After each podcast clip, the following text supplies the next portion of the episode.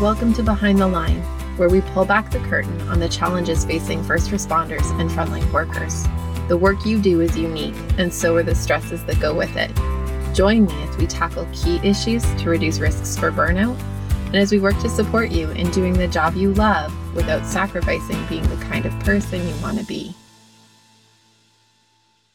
Hey there, and welcome back to Behind the Line. I'm your host, Lindsay Foss. If you're new to Behind the Line, what you should know about me is that I'm a clinical counselor specializing in trauma therapy. And after over a decade working with first responders and frontline workers around issues like burnout, compassion fatigue, PTSD, and related OSIs, I've become a passionate wellness advocate and educator for those who sacrifice so much for our communities out on the front lines. Behind the Line is a place for us to talk about the real life behind the scenes challenges facing you on the front lines. I created this podcast with the hope of bringing easy access to skills for wellness, allowing you to find greater sustainability both on the job and off. Welcome back, everyone. We are in our summer series where we're just hearing stories from various amazing first responders and frontline workers. I'm so grateful to join you again with an amazing guest, and I can hardly wait for you guys to hear it. Let's dive in. Well, welcome, Stephen. I'm so glad that you're here today. I'm so glad that we get to join each other, even though you're coming all the way from Texas. This is like fun to get to reach across such space and time and all the jazz to get to connect. Cool. The glory of technology and internet. Um, I am so excited that we get to chat about kind of these ideas around like what brought you to the work, what keeps you in the work, what makes you excited about the work that you do also some of the challenges that you've learned about along the way. I think that a lot of people in our audience really value just kind of feeling like they're seen and heard and known and that feeling of like oh man someone else feels that too and other people get it. Um, i also find that in a lot of the work i do i work with first responders kind of across the gamut of what would count as first response and frontline work. And i find it hilarious how similar the stories are even though the professions are quite different um, that I often feel like I kind of live through Groundhog Day when I have sessions back to back, and I'm like, oh, my nurse is saying the same things as my corrections officer is saying the same things as my social worker. Uh, and just like the commonalities in some of the experiences. And I think that there's a lot of value in just feeling like normalized and validated for some of that. And I also think that we can like learn from each other's wisdom and grow. So I'm excited about this year's and I'm excited that you're joining us today. Um, so I'm going to let you maybe give us a bit of the background about who you are, what what you do, um, and how you entered into it. Okay, so my name is Stephen. Uh, I'm 34 years old, I think. Yeah. you kind of lose track after 30. It doesn't really matter True. the same way. exactly. Uh, I'm currently a licensed paramedic here in Houston in uh, Harris County, which is the largest county in um, in Texas, actually. Um, I work for a 911 organization, Harris County Emergency Corps, and we have a pretty large area. Um, I was just promoted to field training officer, so that's like a plus. Um, but I'm also still an in charge paramedic, so I uh, I'm in charge of basically everything, all the medications, all the personnel, whether it be my partner or students on the ambulance. Uh, I am a native Houstonian, also a United States Navy veteran. Uh, while I was in the Navy, I was a, a medic as well, a hospital corpsman and um, that kind of brought me to the civilian sector of being a medic and just continuing that journey. Now, the thing that brought me mm-hmm. to uh, you know frontline work was when I was a kid. I used to watch uh, this show called Trauma Life in the ER, and I was always fascinated by all of the uh, you know crazy stories that that they you know talk about uh, yeah. with trauma and in the emergency room. And so I'm like, you know what? I want to be a trauma surgeon. And so that was like my whole thing growing up is is going to school to be a trauma surgeon, right? The first time I was able to get my feet wet, literally in the field, was uh, uh as a, a, lifeguard at Six Flags SplashTown here in Houston. Oh, and so, yeah, and so pun intended, right now. Um, so my uh, instructors, my lifeguard instructors, were actually EMTs, and so we would do all of this stuff, and they were teaching us all of these rescues and how to do CPR, and, and at the end of everything, they would be like, okay, and then we'll once the uh, EMTs show up and everything, then they'll take over care. Or once the paramedics show up, they'll take over care. And my uh, lifeguard instructors at the time were both EMTs. And so um, I'm like, what is this EMT stuff or whatever? Like, how did I get, you know, associated with that? um, it was just kind of in the back of my mind or whatever. You know, I just wanted to have some type of hands-on patient care interactions, and that's why I became a lifeguard. Um, that summer, I actually uh, left for the Navy. I got my dream job as a hospital corpsman and everything, and so I, you know, did that in the Navy. And once I got out, uh, during the time when I got out, at least, there was no uh, type of legislation where uh, we had to have like some type of equivalent job as we had while we were in the military. That's changed now. So now everyone that's a medic in the military has to take the national registry exam um, and get the, at least their EMT, right? And so um, okay. after I got out, I had to go back to school and everything and do EMT basic, um, intermediate, what, what it was called at the time, which is advanced EMT now, and then paramedic school. Okay. And so that's basically that's basically you know been my journey uh, of how I got into the civilian sector of uh, EMS and as a frontline worker. That's amazing. I'm curious the like backstory to the backstory. Why mm-hmm. the Navy? How did how did that become a thing that you wanted to do? So when I was in middle school, they had this program called Leadership Officer Training Corps or LOTC, and I was in that, and it was a Navy based yeah. uh, program. Um, when I got to high school, I continued that, and they we had uh, at my school at least Navy Junior Reserve Officer Training Corps, and so it was very Navy Navy based as well. So I understood the Navy structure, um, you know, the rank structure, um, a lot of the naval history because that's the type of things that we learned in NJROTC, and so um, I, I just felt comfortable with the Navy as opposed to any other service. Yeah, cool. And and the choice to serve was kind of always a piece that you intended on. Uh, more or less, no. um, it was just something that you know, okay. Because I, you know, I had uh, I gotten a, uh, a scholarship to Johnson and Wales University after I had won this regional competition, uh, which is a culinary school. And I mean, I love to cook, I love to bake, but it just wasn't my passion, right? At the, especially at the okay. time, it was just something that I was pretty good at. Um, and so I could have gone to Johnson and Wales, um, and you know, had that whole college experience and a college life, but I just it just didn't align with me at, at that time, and so I wanted to do mm-hmm. something that was more uh, beneficial, something that I could be proud of, uh, something that was kind of a little out of the ordinary, but something that I could also start a career in and, and, and continue a journey with that career. And mm-hmm. so that was what kind of brought me to the Navy. Cool. Well, and I know that there's also kind of this like journey that you're entering into or kind of moving towards. So I know that you're um, a medic and that that kind of emerged from your time in the Navy.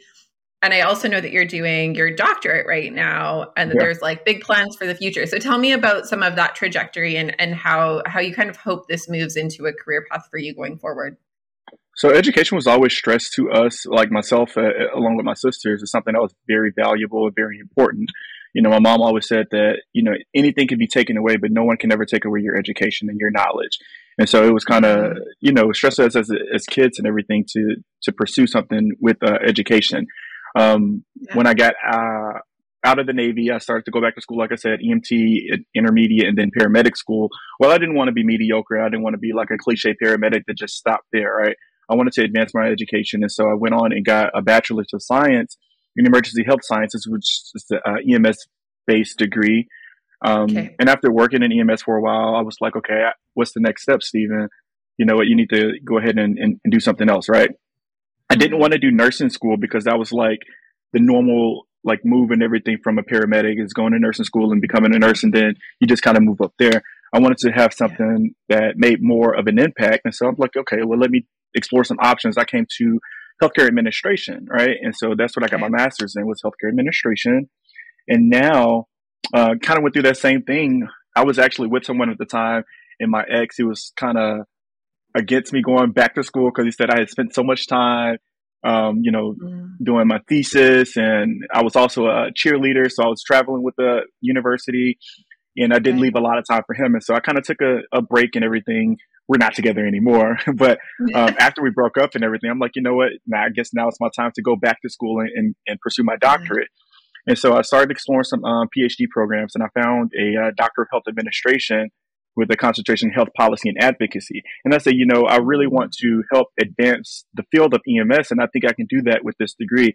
I don't, you know, anybody could talk and anybody could be heard, but I think once you have a, like a doctor in front of your name or whatever, people take you a little bit more seriously. Yeah.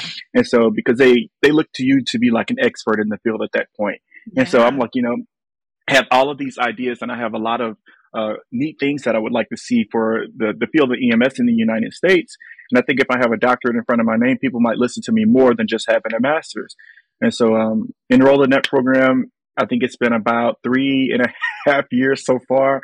Um, I just mm-hmm. started working on my dissertation, and uh, hopefully, I'll be done with that uh, by September of next year if I stay on the path that I'm currently on. Cool! Congratulations! That's amazing. Thank you. I love it.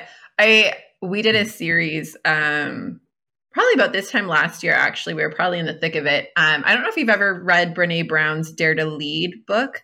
Um, it is excellent if you have intentions of doing any kind of leadership management things, which it sounds like you got big plans for.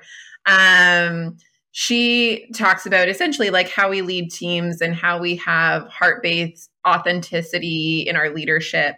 Um, and one of the things, so we did we did kind of a book review as as a series on the show, um, and the the rationale was that one of the really common complaints I think for a lot of people who are in first response and frontline work is the like toxic bureaucratic systems within which they exist and a feeling of powerlessness to exert influence on the upward echelons of what trickles down and has really direct influence and impact on those on the front lines.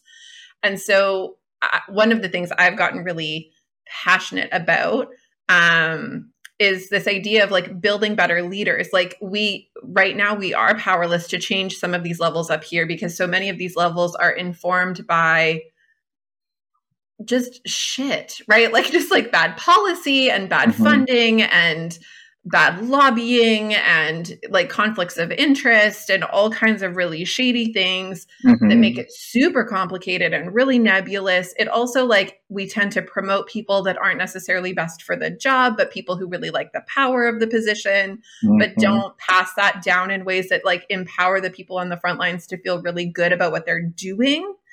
Um, and doesn't hear the voices of those who are actually doing the grit work.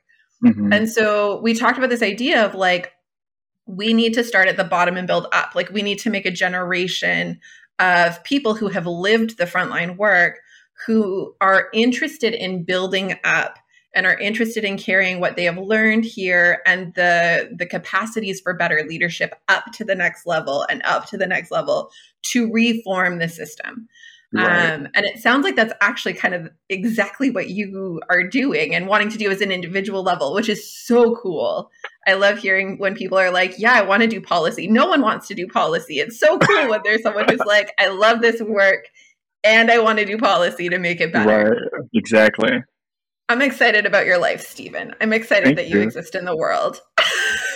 Thank you so much. Okay. So I want to know when you imagined entering in to EMS work, what did you imagine it was going to be like? It like it sounds like you had this like trauma ER TV show based map for how you thought it was going to look. Mm-hmm. What did, is that kind of the fullness of anticipation about what it was going to look? And like, what did you think was going to be satisfying to you? What did you think the challenges were going to be? What were your expectations about what was going to bring like joy, but also the hardship?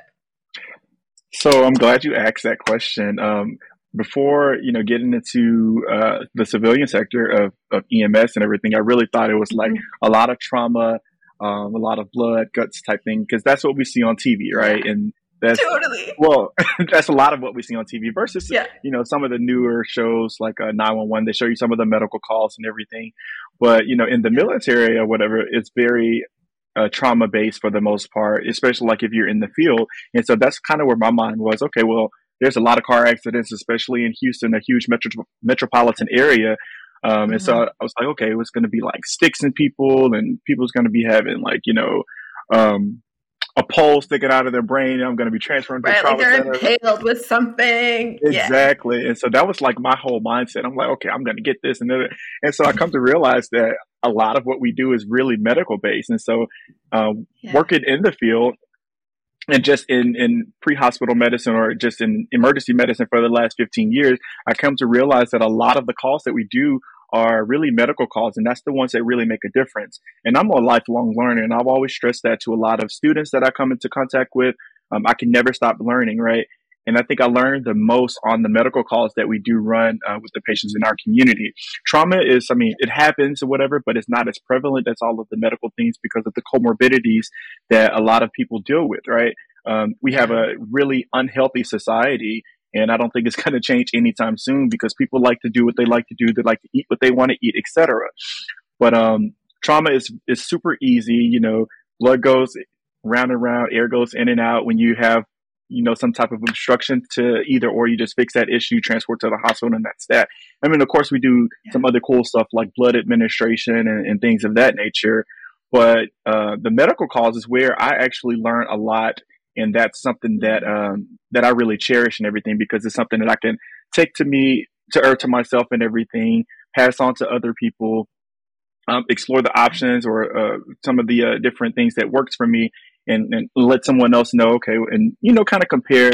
Well, when I had this COPD patient, I did this and it, and this tended to work better. I had another patient, I did the same thing and it worked. So what have you been able to accomplish with your, oh yeah, I tried that too. But you can also think about this and everything the next time. I'm like, okay. Yeah. And so trauma is just very kind of in your face and you just do see this, do this almost. Um, but medical is like challenging, right? And that's the rewarding part mm-hmm. that I mm-hmm. get. Um, some of the challenges that I've had um, in this business is really being um, uh, a small percentage of African Americans in, in this field. And I wrote an article that I published in JEMS about, you know, my experience as a black paramedic and talked about some of the statistics in the United States as well as within the field. And we're not aligned hardly at all. And I feel like uh, mm. just being able to navigate um, in this field where I'm a minority again, right? And having my voice heard in that respect, uh, trying to be taken seriously, um, and just not seeing a lot of people who look like me is, is one of the most challenging things that I think I've had to uh, encounter. Um, yeah. But I'm, I'm, still learning to overcome that, and you know, um, stressing the importance of diversity in this field and how it can help the patients of our community. Because there's re- um, more studies than not uh, the that kind of state that people like to see the providers that look like them. They want to, they feel comfortable, yeah. and I've actually come to understand that. Right um, seeing some of the black people in my community when they see two black people uh, show up on their call and everything, um, having that much more uh, of a sense and uh, that they're going to be cared for more, even though you know we all care for e- people equally, but just having that mm-hmm. feeling and, and sense of relief, seeing that another black face or something like that coming to take care of them with the knowledge that our counterparts have and everything. I think it just uh, says something yeah. about the the field that we're in the future of how this field can be or whatever if we do diversify and include like you know DEI training and and the core education. So that's that's the, yeah. been the biggest challenge that I've had. Hmm. Did that one surprise you? It actually did. Uh, because in the Navy or in the military in general, it's a, a melting pot of individuals, right? Um, yeah. You have black, Asian, white people, Hispanics, uh, people from all over the world and that's like coming through the uh, military to get like citizenship and things of that nature. But we're all uh, one team, one fight, and we're all on the same page as far as the uh, the goals are concerned. We usually share the same values and ideals. And so coming in the civilian sector, I kind of thought that it was going to be the exact same, you know. But to my surprise, I joined the, my paramedic program, and I was the only person in the class. I'm like, okay, well, this is mm-hmm. different. And then I started hearing um, you know, some of the not so good conversations that I probably, uh, mm. I, hmm. well, I know that I shouldn't have experienced it, but it kind of made some type of anger in me and everything to want to say something. But I know that I was the only one, so I really didn't have any type of support, you know, in speaking about some of the issues hmm. that I was having. And then uh, my instructors and everything was the, it's the same and everything. And so um, I just didn't feel comfortable but I knew that I had to overcome that. And so what I did was I just made myself to be the smartest person in the class. and so I made friends that way. People came yeah. to me for study sessions. Um, and we just, you know, kind of got along a little bit. Uh, a lot of people start to trickle off and everything because they just weren't passing the classes. So the group and the cohort that I actually graduated with, we're actually really close friends still to this day. Cool. I mean, that's cool that that gets to be the outcome. It's tough that that there is that piece about having to work harder than everyone else in order to be seen as equally valued. Mm-hmm. Yeah. Yeah. Are there other pieces that surprised you in terms of like the expectation of what I thought was going to bring satisfaction versus what actually does? And same with the challenges. Were there pieces that surprised you in terms of what you thought were going to be the hard parts versus what actually are the hard parts? Yeah. I mean, I thought that the satisfaction was going to be, you know, saving lives and you know having that yeah. hero mentality but i've strayed far away from that hero mentality i'm like i'm just doing my job and yeah. trying to make a difference and so that's what i thought was going to be you know that success factor mm. but i mm. found that me educating others on on my field and the, the thing that i'm passionate about which is you know emergency medical services that's been my true passion like teaching cool yeah that's a fun one to discover i remember when i first had interns um, I remember this very specific moment where I had this one intern. His name was Fred. And he and I had very different, like, theoretical orientations, like ways of understanding people and problems and whatever. And so I was often having to, like, adapt how I would talk about how I think about a clinical problem to try to meet him where he was coming from, which felt hard for my brain, but like good, like a good hard. Like, I have to, like, not default to what's easy. I have to kind of push myself outside of my own window of comfort, which is good. I like that. Mm-hmm. And he, we were talking about this clinical issue, and uh, he asked a question about it, and I kind of laid out, well, this is how I would think about it and what I would do. And he looked at me and he was like, How did you know that was the answer? And it was this like really cool moment where I'm like, how did I know that was the answer? Like, I'm very sure that's the answer. I'm very confident in that being the answer, but like, how what's like the meta analytic process that gets me from where I am to where we're talking about this and and explaining mm-hmm. that way that we think about how we think to another person makes us question things and it makes us kind of sit with like okay, I do know this, but what are my decision making points and how do I offer that to someone else so that they have those same principles as decision making points? Like it's so much uh, more like nuanced and intentional and um and it forces us to be better at what we do because we don't just default to what we do as if it's like mm-hmm. muscle memory. We have to be able to explain it in like precise detail to another human who's going to go implement it with like real people mm-hmm. and potentially for good or bad change mm-hmm. lives right? And so like that the yeah. learning that that brings excitement and has like this makes me a better professional i think that's a really cool piece. Yeah it's like being in a math class and knowing the answer and writing the answer down but not getting credit for it because you didn't explain how you got there. Totally. Yeah it's 100% like that. Yeah which i hated in math class but i really like in here right different subject matter okay. So I'm curious when you reflect on your work, and let's like the gamut, right? Whether we're talking about your work in the Navy, your work as a civilian, what are some of your like big win moments? Like, what will you look back on and think, I've like, I'm proud of me for that one?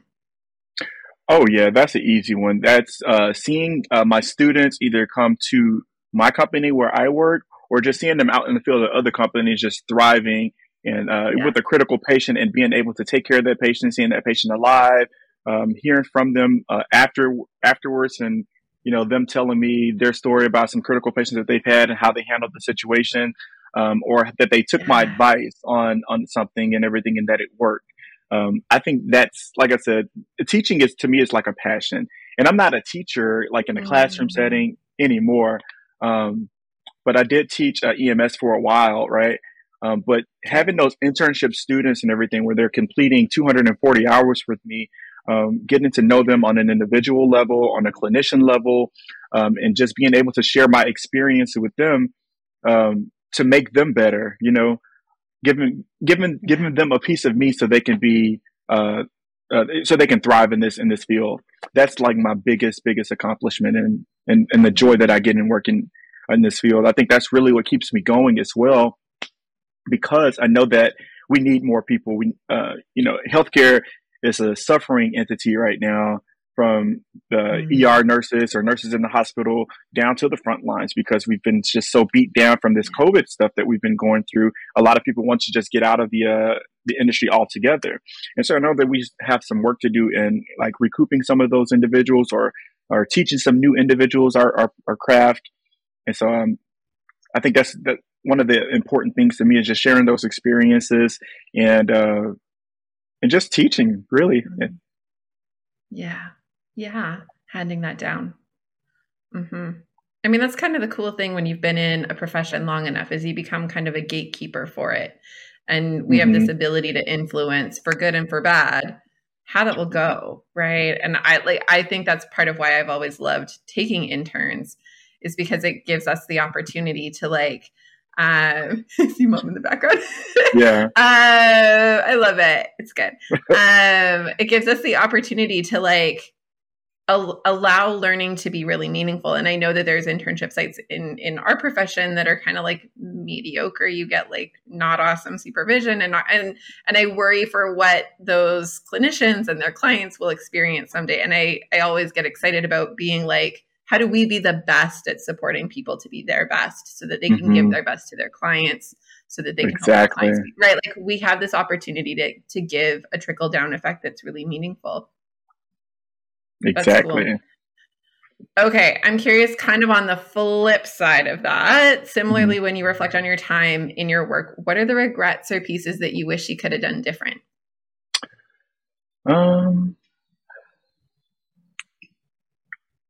That one's Some harder. part of me wishes that I could have I'm gotten to this profession harder. sooner as a civilian. It is. um Okay. Yeah. It is because I really don't have many regrets uh, in this field, to be honest. Um, okay. So, what would have been different really, if you could have gotten into it as a civilian sooner? I think I would have been farther along um, in this field, for one. Probably would be farther farther along with uh, my education as well.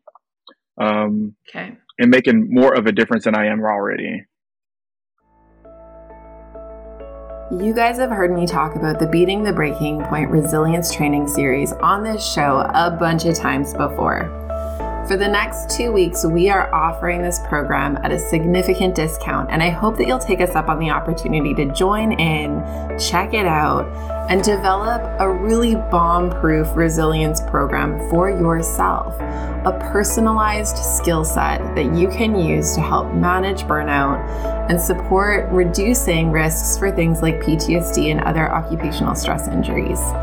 It is an amazing program that I poured blood, sweat, and tears into in an effort to make it all of the pieces that you miss in your training that are really key to be able to manage your mental health and wellness while doing a job that is impossibly hard. So, whether you are early in your career and you want to be preventative, or if you are in the midst of it and you are teetering on burnout, or if you are already well down the burnout trail, this program offers something that will benefit you. It will help you build skill sets to build back or build up resilience capacities that you may not have thought of before. My hope for you is that you will take us up on this opportunity to check it out. We include things like a full money back guarantee for a period of time to ensure that what you get feels like it meets your needs. If you have any questions, feel free to reach out to me and let me know. We also offer this training program for large groups of people, for staffs and workplaces. So reach out and connect further if you want to know more about that.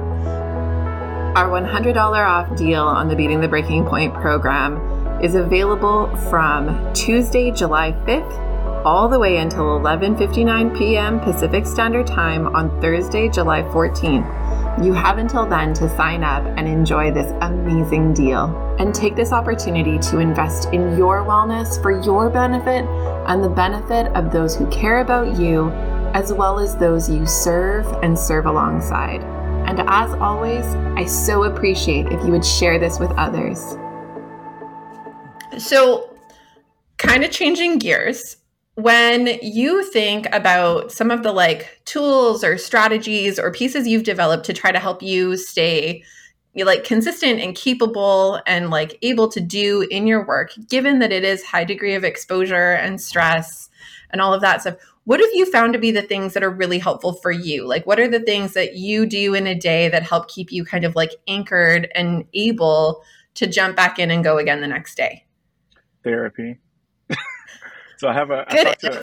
therapist. Um, I had a rough time during COVID. Like, uh, my mom, she was diagnosed with like stage four cancer, and then like my ex and I, we had just broken up, um, and then I was in school as well. So I had like all of these stressors, right, on top of Yeah. working, on top of patients that, um, you know, some of them anti-vaxxers and everything, and I'm, a, you know, whatever, but Yeah. Getting them getting sick, then me getting COVID, um, just taking care of every, trying to take care of everybody except for myself, right? And so, um, Yeah. I ended up moving my mom in with me and everything so I can watch her and take care of her, make sure she gets her doctor's appointments, um, and still trying to navigate life at work. And so I had a, a an uh, episode where I just kind of lashed out at the hospital. Like this one lady Mm. was saying, "Oh, you have an attitude." I said, "I don't have an attitude. I just don't like you." And I was just being completely honest, you know, uh, something that was just in my brain and everything that it just came out. And so after This that, came out. The like, filter was gone. Yeah, totally. Yeah. And so after that, I'm like, okay, myself, my supervisor, some of the administrators at my job and everything, they said, you know, this is not who you are. I'm not sure what's going on. My supervisor knew, but, you know, administrators didn't. Uh, we don't know what's going on and everything. So we think that you need to get some help. And so I started to go to therapy, and therapy has helped me with like tons of things. It's like not even like I, I wish I would have started therapy like a lot sooner, like years ago and everything, because I just noticed that I've become uh, so much more of a nicer person. Not saying that I wasn't nice before, but just able to think about a lot of the actions before speaking. Um, Mm. my therapist gives me tons of homework, which sometimes I hate, but I mean it's necessary and it's really good for me. Um, Totally. and you know, I just that that's something that definitely keeps me grounded. Like you know, this is not Mm. um, the end. Um, this is something that is just temporary. We're all going to get through this. Um, here's some tools that you can use to, you know, cope with some things. Uh, she, you know, she asked me, what type of things do you like to do? And I'm like, you know, I like to travel and I like to bowl. Like, okay, well, just go bowling by yourself and everything. You don't have to have anybody there with Mm. you. And that has been like something that just gets my mind off of a lot of things because all I'm just focused on is my form, knocking pins down. I might have like a Mhm. margarita next to me and everything. And so Yeah, you do. like all of this is just out and outside, and I'm just like completely focused on on, Yeah. on one thing. And then another thing she told me was uh, to not think about everything at one time and take things just day by day, right? And so in Mm. doing that, I think that really has helped me with a myriad of things.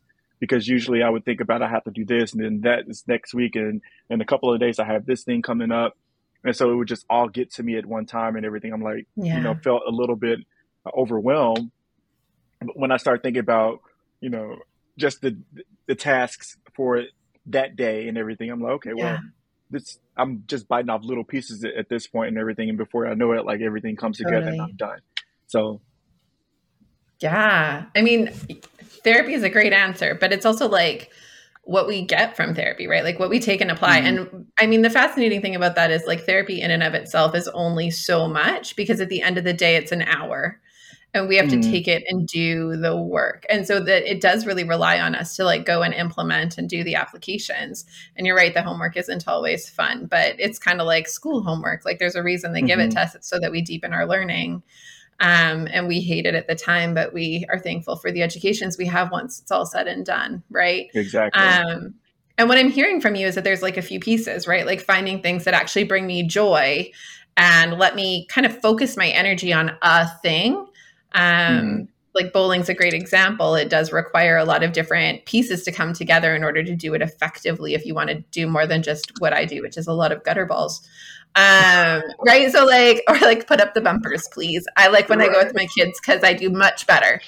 Uh, but you know, like it does, it forces us to kind of like center a little bit and kind of anchor to this thing I'm doing instead of the 500 million other things.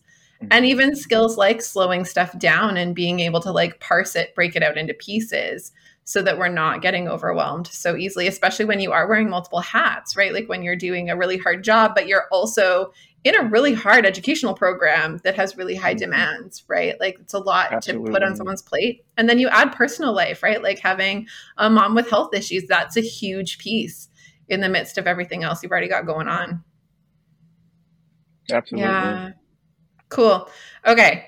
So aside from the I might join the civilian life, do EMS pieces earlier. If you had it all to do over again, is there anything else that you would do differently? I would take more time, uh, take more time for myself. as opposed to thinking about others like maybe 98% of the time. Because I think uh, yeah. before, especially before therapy, I gave way too much of myself to other people, always concerned mm. about their mm-hmm. well being. And and I think that's what makes me a really good practitioner is because I can you know do that and everything. I really care about yeah. people and you know how they live their lives and everything, and wanting them to uh, succeed.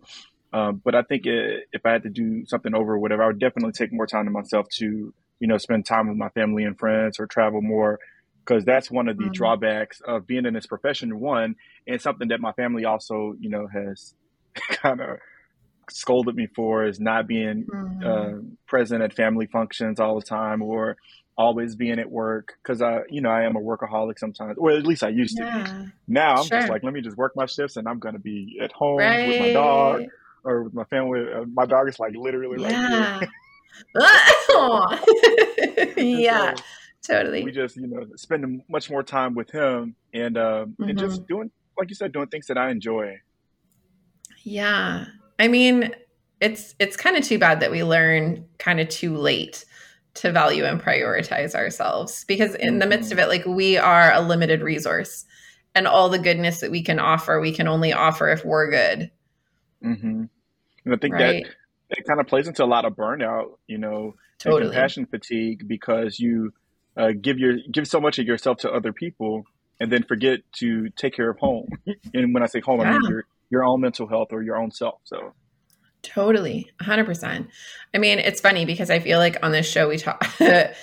I feel like probably people are really sick of me talking about self care. Like it comes up a lot, and I mm-hmm. get it. Like I get that, and to some extent, it's in part because I think our culture, like on a broader level, has done us a huge disservice by making self care like bubble bathy. I have to buy the mm-hmm. expensive bath bomb for the bubble bath to make it like it's like very commercial. It's very expensive. It's very like fluffy seeming. Mm-hmm. Um, and I think that's unfortunate because at the heart of it, self care is really just about recognizing that we are a limited resource and that we can only go as far as our goodness will take us. And so mm-hmm. if we don't invest in our own selves to be good, we can only do so much good, right? Like I mm-hmm. often talk about the idea of being like a bank account, right? So what I put into me is then what I'm able to give out. If I'm giving mm-hmm. out very generously to others, but I'm not putting in, I'm going to be running in the red real quick. Mm-hmm. And then that's where we see cup. you can't pour from an empty cup. Like it feels like math. Like it's just like, and I'm not good at math, but like this is basic. Even I got this, right? Like it's basic math. If you can't, if you can't sustain your own self, how are you going to continue to sustain others? And that's where we mm-hmm. see so much of the like burnout, but not only burnout, but like health complications, right? Mm-hmm. Like how mm-hmm. many people I see who are like, I was diagnosed with a really weird random like fibromyalgia or like weird arthritis or things mm-hmm. that are mm-hmm. not age appropriate or like otherwise health related to what their actual health concerns would tend to be. But because right. they've run so far in the red for so long, these are the things like it's our body manifesting things that say, like, you have to stop. Absolutely. Yep. Yeah. Yeah. My guess is you probably see a lot of those people. Oh, yeah, for sure. Yeah. yeah. Right. And then you're like, I don't want to be one of them. So how well, do you do that? Initially, you know, and then, right? like I say, you have to just think about self care, like you said, and, and, yeah, I know there's this whole stigma against uh, seeing a therapist and everything, but you know, you can't think about like the stigmas that that that might have or whatever. Think about yourself and everything and how you want your life to be affected um, as you move forward. And so that's what I did. And I was like, you know what? Yeah. I don't care what people think about me as, as, far as going to therapy and everything. I know this is something that I have to do for myself. I like the fact that you brought up the whole bath bombs thing and everything because I love a bath bomb, right? Yeah. Um, but part of my self care is actually uh, making bath bombs for myself and then using them and everything, you know. So that's oh, amazing. Uh, time, yeah, it's time I get to just be alone, like I'm bowling or something, and looking at a, a, yeah. a recipe for a bath bomb and putting in different scents and whatnot, and then being, being able to use that yeah. for my self care as well. Um, so that's something that I like to do as well. So I love it. Well, and it's like like I think the thing about self-care that makes it kind of tricky sometimes is that it's so highly personalized, right? So like mm-hmm. I make fun of the bath and the bath bomb thing because I hate baths. I can't handle it. I can't sit for that long and I don't love the feeling of like being human stew. Um, and so it's like multiple, right? Like I can't like sit with no distraction for such an extended period of time. Also, I have this added complication that I have a bathtub that's larger than my hot water tank. So you can't actually fill it. And it mm. makes me insane. So I did try it like two times and then I gave up on it. But those new shower bomb things, love that. Like it just makes oh, it wow. like steamy and delightful magic. Uh-huh. Right. But like it's we I think we do this thing where we're like, well, you just have to like, right, have a bath. But that's not great for everybody. So like then it's like this mm-hmm. almost um, experimentation, exploration process, figuring out what do I actually like. Like the mm-hmm. number of times that I, as the therapist, ask the question that your therapist asked, which is, what do you like doing? The number mm-hmm. of times that the answer is, I have no idea, is yeah. far more often than not right? So like that you That's had the answer. I like to bowl. That is like you are in the 1% of people that have an answer to that question. Which is crazy, right? Like we should right. know things that we like. Mm-hmm. But we get so far off track with ourselves. Like we don't even we've done for everybody else for so long that we don't even know what registers for us anymore. Right, exactly. Mm. Yeah. Cool. Okay. So my last question for you and I'm going to like kind of like open platform this one too is like if you could speak to students or rookies and people, and you do this all the time in the profession with words of wisdom and advice, what would you share for them or hope that they would know and receive for their careers going forward? Oh man, that is definitely a really easy one. Um, is it? And that Good. Is, yes, take some time off. Yeah. That's my my biggest thing is um like you know, a job is going to be a job, uh, whether you're there or not. Um, if you're gone for an extended period of time, that job is still going to continue. You know, I, I, understand that you might be important and everything, but at the same time, you have to think about yourself, right? Um, yeah. I have learned just a couple of years ago when I started therapy was to take time off and everything. And that's what my therapist said. You know, some, every mm-hmm. six months you need to start planning some type of vacation. Um, yeah. I don't know who that is. I'll call him back. Um, yeah. take some take some time off, right? And so like about every three to or four to six months and everything, my friends and I we plan something. Um, like I literally just got back from Jamaica, uh, Cayman Islands, and Cozumel, Mexico, because it was like nice. I started to feel myself getting um, to that point again where I wasn't being, uh, you know, 100% the way that I knew that I could be. I'm like, it's time for mm-hmm. me to take a mm-hmm. break, right? Um, yeah. Even, even like uh, just day to day work and everything. I'll wake up and I'm like, you know what? I'm not in my right uh, mind space right now. I'm not in the right headspace. I'm mm. going to call in because I know that if I'm not in the right uh, headspace and everything, somebody might die, right? And I don't really? want that to be on my watch. Um, I might be yeah. thinking about some um, stressors that are occurring at home or something that had uh, an assignment or something that I had to do for school or something mm-hmm. that I mm-hmm. submitted, like for my dissertation, uh, yeah. Is this going to be kicked back? Do I have to revise? Some, you know, and so because like my section one of my dissertation, I've already had to revise like four times and everything, and so That's they finally graded it. And so I was like, yeah, oh that was like really big for me, you know. And so yeah. my, my biggest thing that, to tell students is take your time off. Don't think that hmm. you have hmm. to be enthralled in work like 100% of the time.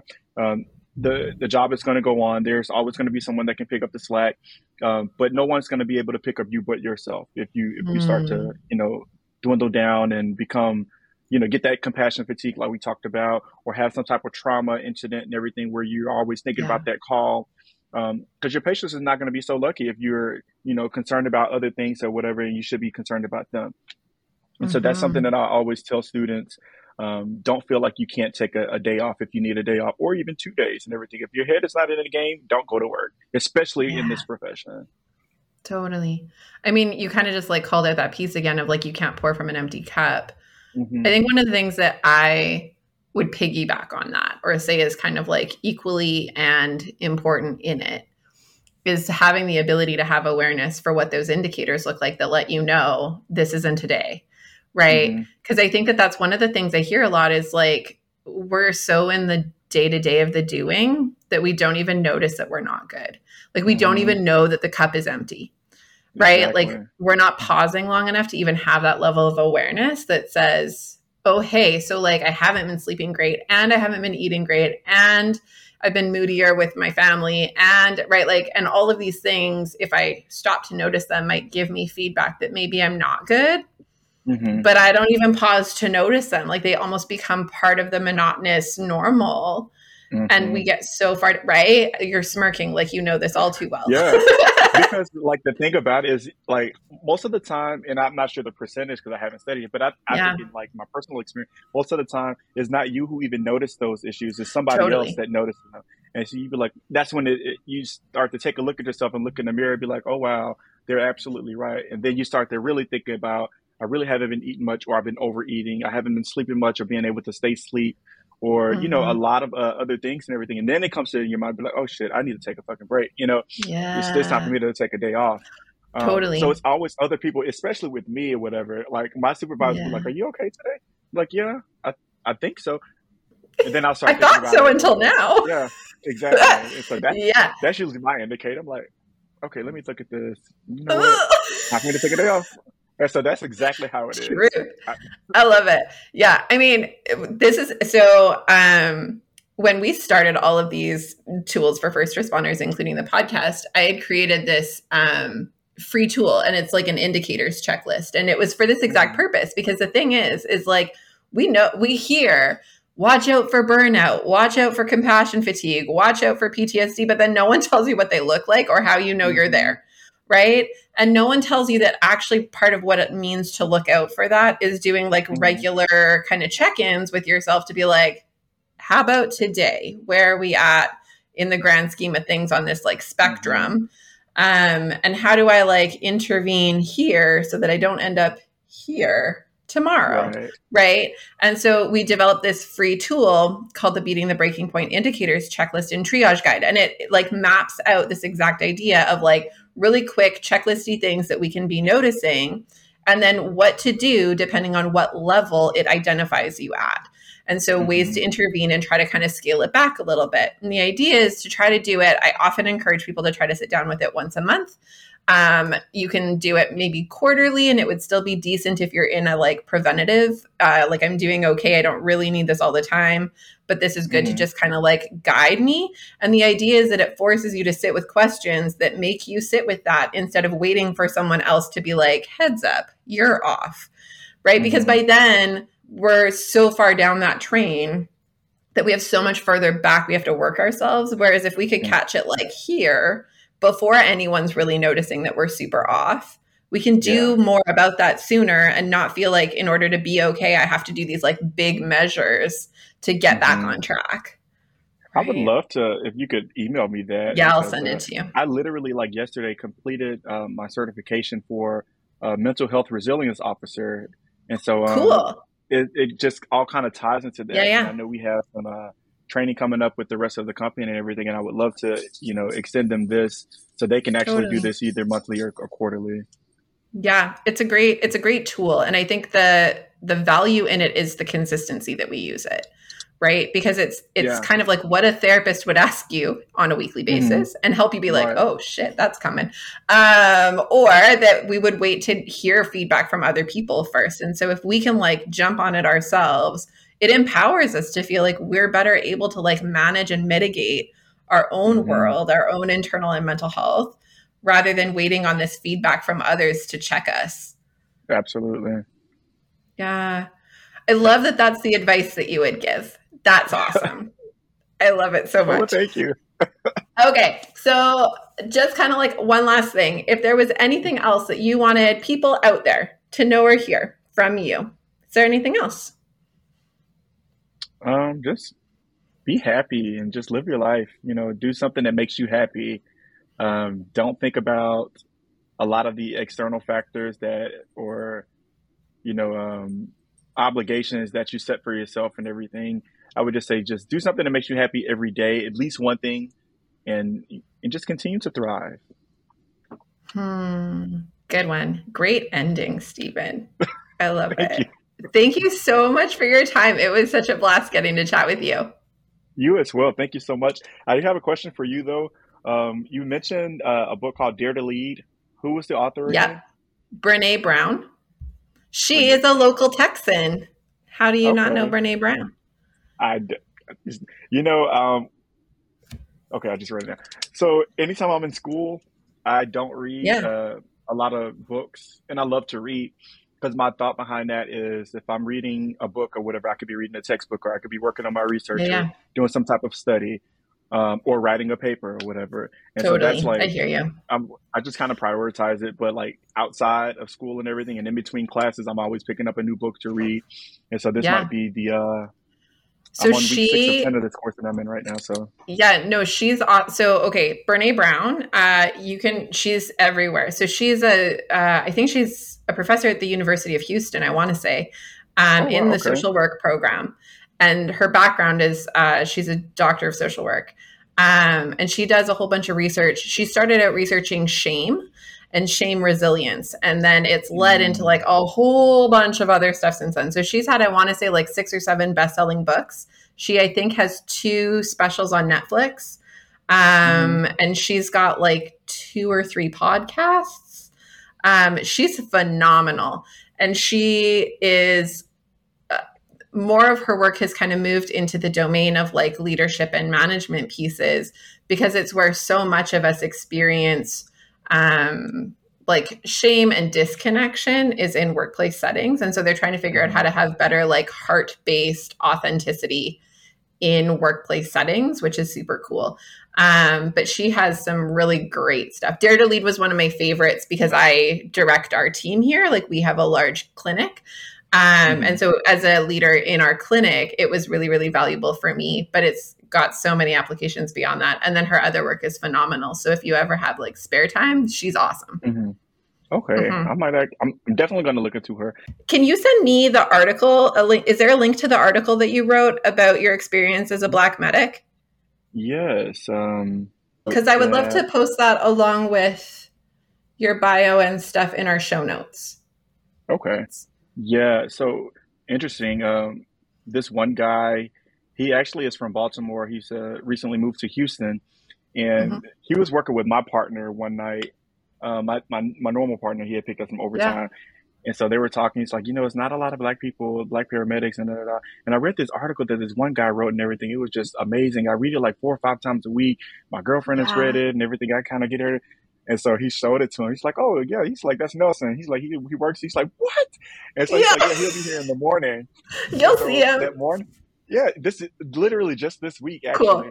And so I got there that morning. We had a call like right off the bat, so I didn't get a chance to speak with him. We were pretty Yeah. busy, and so he left and everything. But like that afternoon, he came back just to speak with me and everything about the article.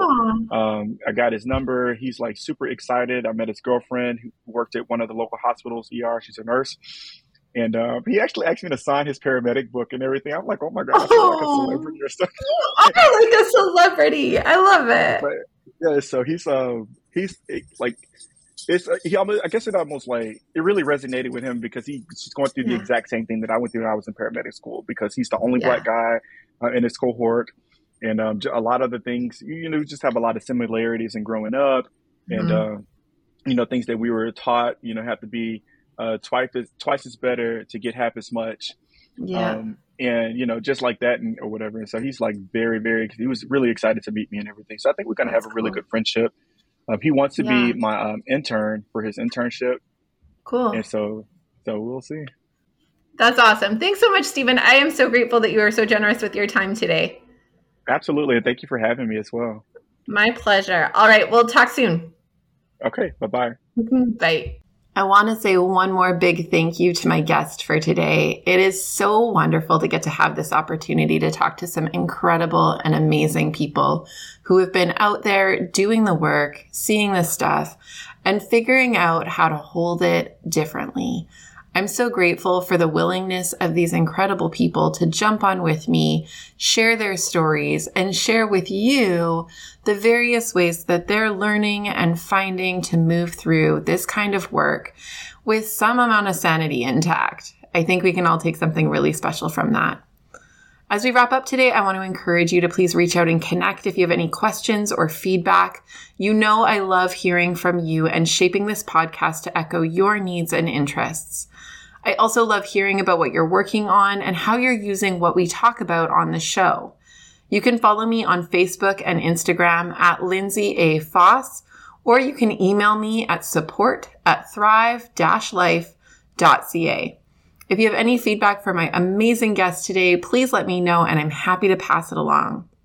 I continue to be so amazed and inspired by this community that we are building and creating together. I'm so grateful for your support and that many of you are so incredibly keen to share about Behind the Line to others on the front lines. Thank you so much for sharing with those you know.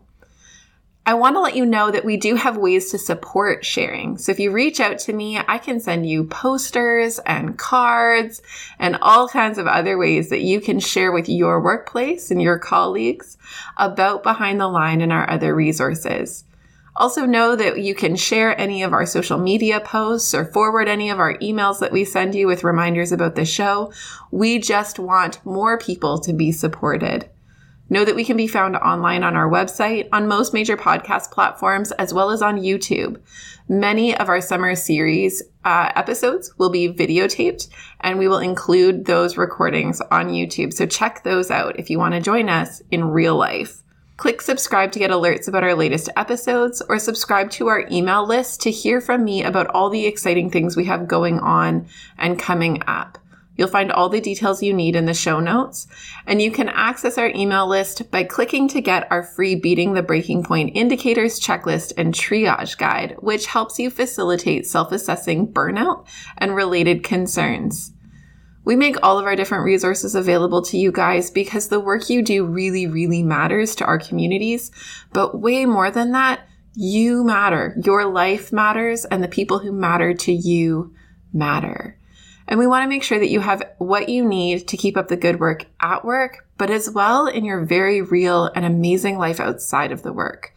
So use it and share it. And until next time, stay safe.